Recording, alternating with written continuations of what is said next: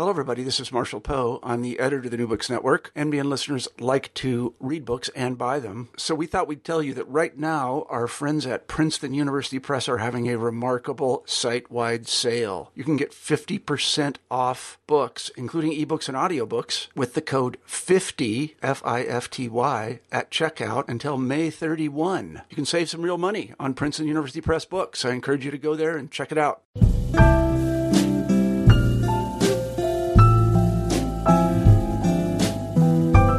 Another installment of New Books in Poetry's month-long celebration of the chapbook, Chapbookapalooza. I am your host, Jen Fitzgerald. Tim Tomlinson is a co-founder of the New York Writers Workshop and co-author of its popular text, The Portable MFA in Creative Writing. His poems and stories have appeared in numerous venues, including the Missouri Review, Asia Writes, Caribbean Vistas, among others, and in the anthologies Long Island Noir and Fast Food Fiction Delivery. His chapbook, Yolanda, An Oral History in Verse, Finishing Line Press, will appear in October of this year. He has lived in Boston, Miami, New Orleans, the Bahamas, Manila, Shanghai, Florence, and London. He currently lives in Brooklyn, New York, and teaches in NYU's Global Liberal Studies program. Welcome, Tim. Hi. So, in the short time that we have, I want to get as much information about this collection as I can. Can you please talk a little about how you created this oral history in verse? so, my wife and I had traveled to the uh, the city of Tacloban on the island of Leyte in the Philippines, maybe six or seven months before the typhoon. And when um, and we had such a, a, a warm reception there, it was really one of the the more exceptional experiences we had. We we taught workshops and met a lot of people that we became very fond of. And we heard, you know, five, six months later that the typhoon had hit and we wanted to try to do something that was, uh, that, that could express our gratitude. Um, and in the interim, we had a friend who had done something with oral histories in London. She gathered or- oral histories from um, uh, elderly people with learning disabilities, and she transfigured them into free verse poems. Her name is uh, Emma Claire Sweeney. Mm-hmm. And when I saw those, I thought, wow, this would be really a wonderful way to go about uh, chronicling the experience of the people of Tacloban and um, the uh, surrounding area. Mm-hmm. So we returned in June of the following year, June 2014, and we went around to various locations that were affected by the typhoon, and you know that was really emotional and uh, uh, devastating. The uh, the the aftermath was ongoing. Not much had been done for quite a few reasons. Um, and we tried to talk to people from all spectrums of the the social uh, panorama. So we spoke to policemen and priests and taxi cab drivers and students and professors, and um, uh, we had translators with us if we were talking to people who spoke uh, Waray Waray primarily. We had uh, someone who spoke the language and who kind of uh, took instruction from me as to the nature of the questions. Um, that took a couple of weeks. And following that, we went through a long period of transcription. It was really painstaking. Some of them needed to be translated, um, but uh, the ones that didn't just required so much time. Uh, we I learned a lot in, in, terms of doing field work and uh, gathering oral history because uh, it, it, seemed to me in the aftermath that we had taped way too much. Um, the uh, so so it was taking hours and hours and hours to transcribe uh, maybe a 30 minute conversation. In the future, if I do something like this, I will limit myself to five or six leading questions and um, uh, kind of uh, skip the the idea of creating a conversation. Mm. So um, the recordings that you had, they were only audio. Or, yes. Yes. Okay. And about how many hours would you say you had? Uh, close to 30 hours. Wow. And it took you a couple of weeks? Yeah, we were there for 15 days, um, and we talked to maybe 40 people. Yeah. So yeah, quite a lot. Um, do you think you'll ever return to those recordings? Yes, absolutely. I, and actually, you know, I haven't finished some of the transcription. So um, I expect to expand on the collection when I get through all of the tapes. So yeah, most definitely.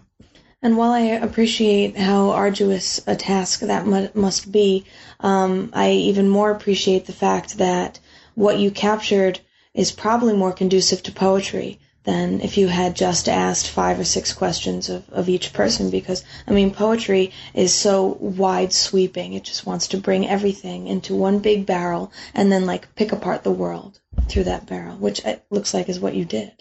Mm. Hmm. So let's hear a poem, please. Um, could you read um, Evacuation and Return on page five? Ah, okay. That's um, Pellegrina Egana. she was um, 55 years old at the time of the storm, and she lived in Barangay 69, which is just a little bit outside the uh, the city proper. Hmm. Um, and we we sat with her and uh, maybe six other members of the barangay. This is the this is the neighborhood, one of the neighborhoods that was wiped out by uh, the giant barge. Um, when we were there, the barge that had landed on on a neighborhood uh, in November was still there. So it was quite eerie to be talking to these people in the in the shadow of this enormous cargo vehicle. Yeah. So this is called evacuation and return. That night, a vehicle urged everyone to evacuate. Mother had difficulty walking, so we didn't go. Mother kept saying, Let's stay here, nothing will happen. Early in the morning, half of our house was gone. We didn't know what was our eyes, screaming, Water, huge water. The rain stinging our eyes like there was sand with it. Everyone started to run. Let's run, everyone, to the mountains, let's run. I looked back, the barge was already there. So we ran, dragging our mother up. On the mountain, there wasn't any roofs or wood flying around. Being swept away by the wind, we held on to a tree having cramps because of how long we held on, my mother pitiful, drenched, shaking. When the storm subsided, our house was nothing, even the walls, nothing. We picked up some pieces, some things we found. We didn't eat for two days, only biscuits from whoever was willing to give. We'd even drink the rainwater. The dead, just there, passed by. We make a home out of the wood, sleeping under there on leaves, Mother died after two months, scared. The barge is still on our house. Thank you. So, from the original transcription and translation, how different is the poem? Um, the uh, the transcription obviously is is conversational, mm-hmm. um, and I, I always try to ask questions that would lead to useful thinking, useful phrasing. Um, but um, the the the transcription of this is probably six pages. Wow. Um, and so in my uh, reconfiguring of the the prose or the conversation, I tried to recreate, and this is this is the case with all of the the poems. I tried to recreate the the tone of the speaker, um, and also to find uh, uh, either a very specific moment or a narrative.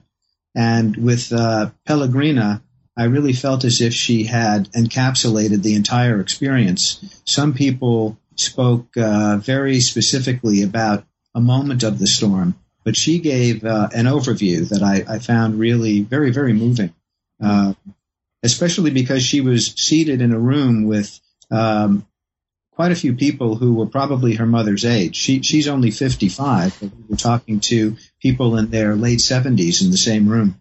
Hmm. Um, I hope that once this is out and you've shared it with a, a broader audience, that you would consider writing an essay about your experiences creating it. Please. That's a good idea. Um, let's hear another poem. Um, could you read People Started Walking on page 17? The people started walking, finding their way through the rubbles, looking underneath the pile of rubbles. My uncle carried my sister and my cousin. The water was knee level. News about an approaching tsunami. The people were panicking, trying to find a higher ground. We searched for a place which still has a second floor. The wind was still strong enough to topple us over. The people were running, and we had to walk slowly. We were trudging on debris, woods with nails, broken glass, steel, aluminum, roofs, everything sharp, and we were barefoot. The road covered with rubbles. The only place intact was the seminary. People gathered in that place, stunned, like zombies, their faces blank, wet, sobbing, crying, hungry, and unsure of the days to come. So this is extremely difficult subject matter. How did you deal with the feelings it certainly brought up as you worked on the collection? You know, I was so conscious of uh, being sensitive and uh, respectful. Uh, it never, uh, and I, I, I, think I did a, a, a fairly good job. Um, but it was uh, as long as they didn't get emotional, uh, it seemed as if we didn't. Uh, there were only a couple of times where I, you know, uh, you, are listening to this stuff and you're kind of shaking your head. Uh, uh, there's a, a, component of um, shock and awe, um, and I think that they have they're coming at it in the same way. Um, but in a couple of the accounts, people were getting um, more than misty-eyed, um, and sometimes that had to do with anger about what had happened. Um, but uh, in general, I think uh, it was easier than I had expected to remain composed. Hmm. Well, there's a level of disassociation that one has to um, enter, at least mentally, to be in that space and to hear them. I mean, like you said, that the young woman that was talking to you um, was stoic, and I mean that is really just disassociation from the trauma. That's right. Yeah. So um, I want to fit one more poem in before we have to end. Could you please read um, the second looting poem on page twenty-two? All the food that we bought got washed out by Yolanda. My auntie's rice was mixed with the black water from the typhoon. She just washed it many times and then she cooked it. And when she cooked it, I was like, Auntie, oh my God. I swallowed the first spoon, but I couldn't tolerate it anymore. So we went looting. Then we cooked. For two days we looted at the BMC near Patio Victoria. Groceries, rice, nails, hardware, napkins, lots of things to be looted there. I bought 30 kilograms of spaghetti to the house of my auntie and stayed there for three days. So we cooked spaghetti noodles, spaghetti in the morning, noon, and macaroni at night. We looted the BMC for sardines, corned beef, and we cooked it without tomato sauce, just water. The water in their tank was preserved and cool at that moment. The flood did not go in the tank, so we could still cook food. Even salt we didn't have. Most of it was wet, or washed out by Yolanda. We mixed the sardines and corned beef with soy sauce since we looted soy sauce. My aunt cooked rice and we took turns in cooking other things. And then, because we were only looting, we didn't have food to eat. What we looted, we cooked, and after three days, we were looting again. We saw rice grains that were not yet milled stocked there in the BMC. I asked the one who was looting the rice and rice grain, Can we get a sack of rice? And he replied, Oh, yes, just ask the owner. He pointed to the owner, just a dead body there. The debris and the roofs were already going down, and underneath were candies, biscuits, peanuts, canned goods, spaghetti. So we were selecting food which wasn't wet, so we could put it in the plastic bag. We reached down to the food, and sometimes I could feel a dead body, and I'd run to the other side of the warehouse where there were cigarettes, insecticides, powder, and napkins. We went there because we were afraid of the dead body, which looked like it was melting, so we were like, ah, it was decaying. So for two days we were looted there. Then after that we cleaned the house of my auntie because there was rain pouring down every day, ordinary rain. We were thinking, thank God, there was water coming from the sky, so we could wash everything, clean the debris, the thick mud in the house, outside and inside the house. We were really happy the rain came. Thank you. Um, I really love the way that you put these poems together. I do. I, I think it, it, it's brilliant. I mean, I wish we had more time to to spend on this. Um, so I just want to thank you for putting together this important work and taking time out of your day to share it with us. Uh, my pleasure, Jen. Thank you. This is Jen Fitzgerald with New Books in Poetry, reminding you to support all the arts, but especially poetry.